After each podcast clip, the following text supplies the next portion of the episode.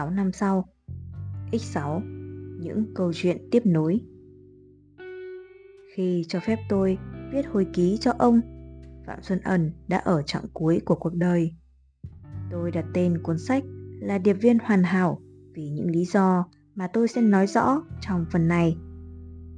Những cuộc trao đổi ban đầu của chúng tôi diễn ra tại tiệm Givran, nơi suốt cuộc chiến tranh của người Mỹ là địa điểm mà cánh phóng viên và giới chính trị ra tới để phao tin đồn hoặc tìm kiếm những dòng tin chính trong ngày. Hầu như ai cũng gọi ông ẩn là tướng Gibran và ông được dành riêng một chiếc bàn tại đây. Đến khi ông ẩn yếu đi, chúng tôi chuyển sang gặp nhau tại nhà riêng của ông. Các cuộc trò chuyện hàng ngày thường kéo dài trong nhiều giờ và diễn ra trong rất nhiều tháng. Ông chia sẻ với tôi những tấm ảnh, tài liệu, thư từ và những câu chuyện kể. Chúng tôi chỉ kết thúc trò chuyện khi ẩn cảm thấy không còn sức để tiếp tục. Ông còn giới thiệu tôi với các thành viên của mạng lưới H63 và tôi đã có nhiều giờ trò chuyện với họ. Tôi nhớ rất rõ cuộc nói chuyện cuối cùng giữa tôi và ẩn.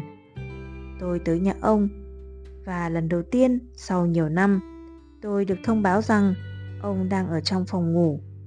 Người con trai cả của ẩn, Hoàng Ân, dẫn tôi lên gác và tôi đã bắt gặp một Phạm Xuân Ẩn rất tiểu tụy.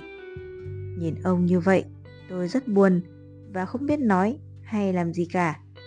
Ông khẽ vẫy tay, ra hiệu tôi đến gần để có thể nghe ông nói.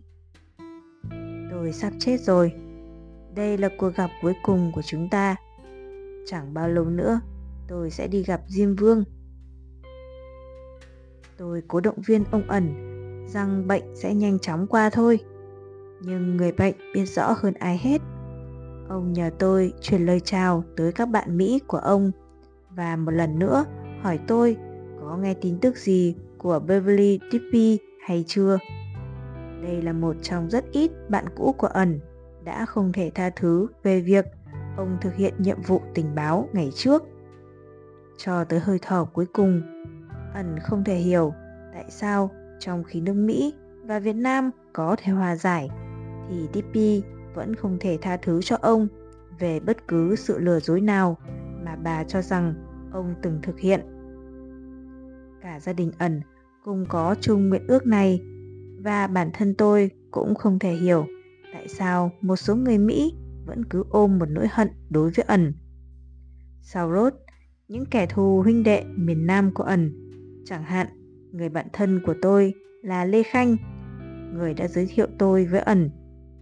Cuối cùng rồi cũng bỏ qua quá khứ bởi ông hiểu ẩn trong tư cách là một người Việt Nam. Khanh đã mất nước. Nếu ông ấy có thể chấp nhận vun đắp một tình bạn với ẩn, vậy thì tại sao những người Mỹ đã xâm lược đất nước của ông lại không hiểu lịch sử? Những kẻ thù, huynh đệ đều hiểu rõ hơn bất cứ người nào về những dối trá đối với tất cả các phía của cuộc chiến. Khi chiến cuộc kết thúc, Phạm Xuân Ẩn hiểu rõ hơn ai hết về những gì được và mất của ông. Ông đã nói về điều đó cho tới hơi thở cuối cùng. Đây là một phần của câu chuyện mà ông muốn tôi truyền tải trong cuốn sách này.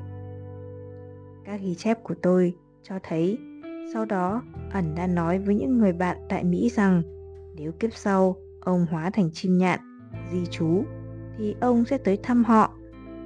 Lần đó ẩn thì thào vào tai tôi điều mà tôi sẽ không bao giờ quên được và cũng chưa bao giờ nói ra trước đây. Có một vài người, bạn mà ông không thể thực sự tin tưởng. Khi viết cuốn sách, ông hãy nhớ điều đó. Tôi điềm tĩnh hỏi ẩn rằng lời cảnh báo này có ý nghĩa như thế nào và ông đang đề cập đến những ai. Ông đưa ra hai cái tên. Có những người sẽ không cảm thấy vui vẻ những điều mà tôi đã kể cho ông nhưng đừng vì họ mà thay đổi câu chuyện hãy viết thực sự thật ẩn. Một lần nữa nhờ tôi truyền lời chào tới những người bạn mỹ đặc biệt là Jermaine Lộc Swanson. Ngay trong tình cảnh sức tàn lực kiệt, ẩn vẫn kể lại cho tôi câu chuyện mà ông từng kể về những ngày can trường của Jermaine trong vai trò là một y tá du. Và bằng cách nào mà ông từng có lần cứu Jermaine thoát khỏi một tình huống nguy cấp. Kể được vài phút, ông ẩn ngừng lại đột ngột, chỉ nói, tôi yếu quá rồi. Chú trở về bình an. Tạm biệt. Đó là lần cuối cùng tôi nhìn thấy người bạn Phạm Xuân Ẩn của tôi.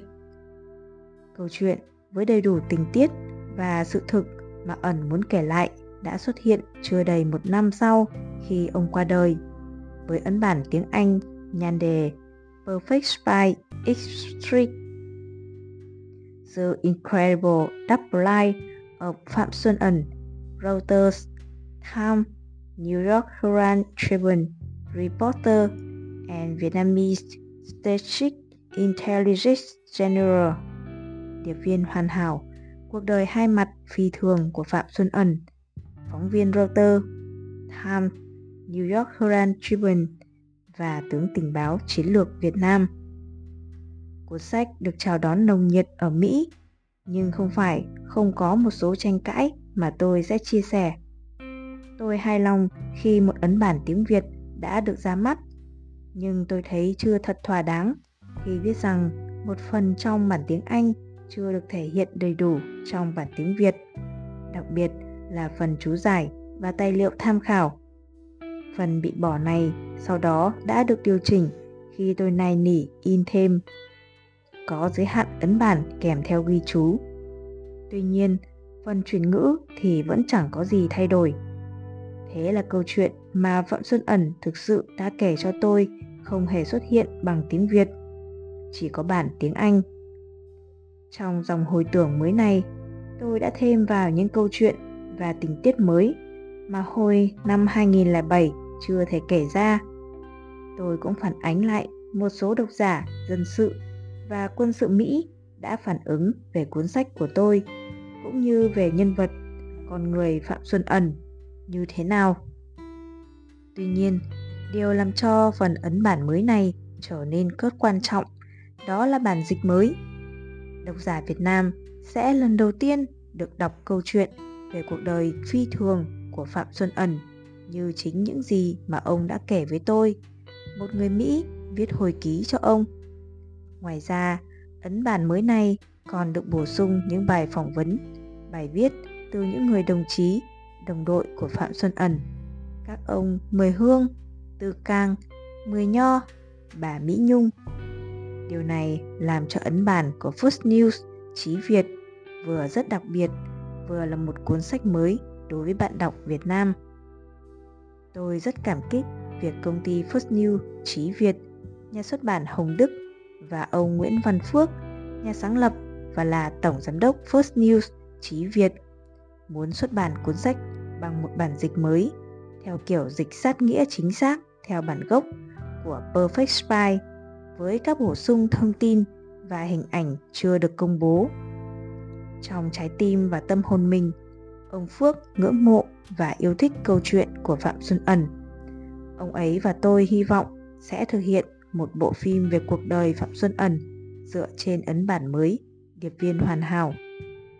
Ông ấy và tôi tin rằng sẽ có rất ý nghĩa khi người Việt Nam được lắng nghe những ngôn từ và phong cách của Phạm Xuân Ẩn, đặc biệt là các thế hệ trẻ, bởi cuộc đời của Ẩn không chỉ là một câu chuyện chiến tranh mà còn là câu chuyện về hàn gắn, về lòng trung thành với đất nước và bạn bè.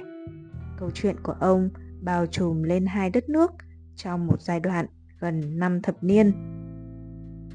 Tôi không chắc là có một người nào đó hiểu được con người thực sự của Phạm Xuân Ẩn, ngoại trừ mẹ và vợ của ông.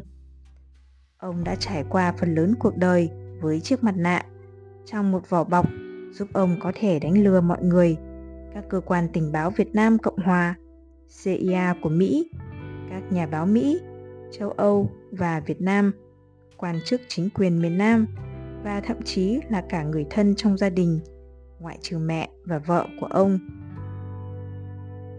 Danh sách những người bị ẩn đánh lừa có cả những nhà tình báo chuyên nghiệp, như Edward Lansdale, William Kobe và Lou Coney, Các quan chức chính phủ Việt Nam Cộng Hòa như Nguyễn Cao Kỳ và Trần Văn Đôn, giám đốc tình báo của chính quyền Ngô Đình Diệm, bác sĩ Trần Kim Tuyến, những nhà báo đồng nghiệp và bạn bè người Việt như Nguyễn Hưng Vượng, người đồng thời làm việc cho CIA và Cao Giao, người mà cùng với ẩn và Vượng được coi là tam ca giọng nam cao của đài phát thanh Katinat. Danh sách dài, những phóng viên bị qua mặt có David Hamberstam, Robert staplen Francis Fisher, Robert Sam Eisen, Neil Sheehan và Stanley Cannell. Tất cả những cá nhân này đều hãnh diện về khả năng nhìn thấy sự thật. Thế nhưng không một ai trong số họ từng nghi ngờ Phạm Xuân Ẩn là điệp viên cộng sản. Khi chiến tranh kết thúc, mỗi người trong số đó đều ngả mũ trước Ẩn về khả năng hoạt động của ông. Phần lớn những người bị qua mặt đã chọn tình bạn thay vì giận dữ trước sự thật rằng bạn của họ từng là một điệp viên. Phần lớn đều phủ nhận khả năng họ đã bị lợi dụng làm nguồn tin phục vụ cho các báo cáo gửi ra Hà Nội. Ông ẩn kể với tôi rằng sau chiến tranh, cựu giám đốc CIA William Kobe tới Việt Nam với mong muốn gặp ông, mang theo những câu hỏi về nghề nghiệp để trao đổi giữa hai điệp viên chuyên nghiệp. Gặp ông ấy rất nguy hiểm cho tôi. Lần đầu tiên tôi không được phép, nhưng sau đó tôi được phép tới dự một buổi tiệc trưa và chúng tôi đã chào nhau. Khi tôi hỏi ẩn rằng hai người đã nói gì lúc đó, ông lắc đầu theo cách làm cho tôi hiểu rằng có những bí mật và câu đố mà tôi sẽ không bao giờ biết hoặc giải được. Ẩn vẫn sống như tên riêng của ông được diễn dịch trong tiếng Việt, ẩn giấu và bí mật. Tên ông chính là cuộc đời ông. Phạm Xuân Ẩn là một sĩ quan tình báo của một phe và được thượng cấp chỉ đạo thâm nhập vào cơ sở của đối phương để lấy thông tin giúp cho phe của ông đánh bại kẻ thù. Ông đã trở thành huyền thoại trong cộng đồng tình báo thế giới, vốn rất muốn biết bằng cách nào mà Phạm Xuân Ẩn hoạt động thành công và không bị bắt. Cuộc đời với tư cách là một điệp viên của ông, là một ví dụ sáng rõ về sự khó nắm bắt của lĩnh vực tình báo con người trong cả khía cạnh lĩnh vực này ảnh hưởng lên kết cục chiến tranh lẫn nó ảnh hưởng lên quan hệ cá nhân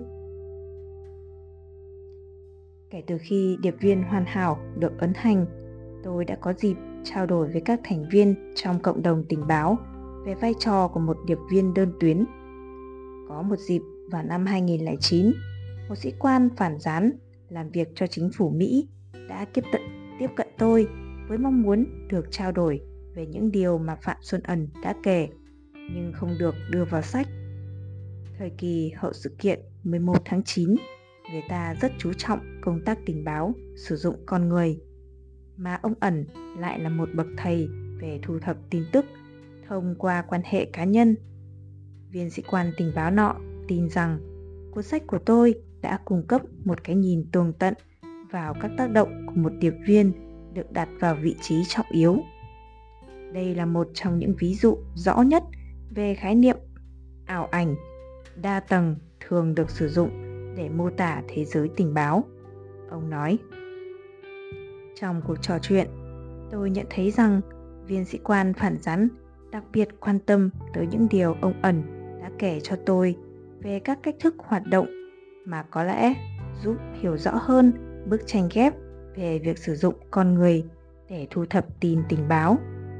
Tất cả những gì tôi suy nghĩ vào lúc ấy, đó là ông ẩn hẳn sẽ cảm thấy được đền đáp tới nhường nào nếu biết được rằng ngay cả khi đã chết, ông vẫn được quê hương thứ hai sử dụng để tạo ra một phương cách nhằm bảo vệ đất nước của chúng tôi khỏi các cuộc tấn công của kẻ thù. Đó là bởi Phạm Xuân Ẩn không bao giờ coi nước Mỹ là kẻ thù. Ông thấy đấy, lúc tòa tháp đôi sụp đổ và lúc tôi đọc bản báo cáo của Ủy ban điều tra vụ 11 tháng 9, tôi một lần nữa lại nghĩ rằng đất nước hùng mạnh nhất hành tinh đã bị làm tổn thương bởi họ không hiểu được tính chất dễ bị thương tổn của mình. Ông ẩn nói, tất cả những người chiếm máy bay kia đều từng sống và học ở Mỹ, giống tôi. Có thể họ đã làm bạn với những người Mỹ theo những cách mà tôi đã từng. Sự khác biệt lớn ở đây là tôi được đưa tới Mỹ không phải để hủy diệt nước Mỹ. Tôi tới đó để học tâm lý của họ và qua đó có thể hiểu rõ hơn về một kẻ thù tiềm tàng. Tôi đã khóc sau khi tòa tháp đôi sụp đổ và không thể mừng sinh nhật vào ngày 12 tháng 9. Ngày ấy thật buồn. Cho tới tận hôm nay, tôi vẫn không biết được làm sao một con người có thể sống một cuộc đời dài dằng dặc trong tình trạng bí ẩn và che giấu như cái tên của ông. Làm sao ẩn có thể tồn tại được mà không bị bắt hoặc vấp phải một sai lầm, sơ sót nào? Làm thế nào để có thể xây dựng được tình bằng hữu dựa trên sự dối lừa.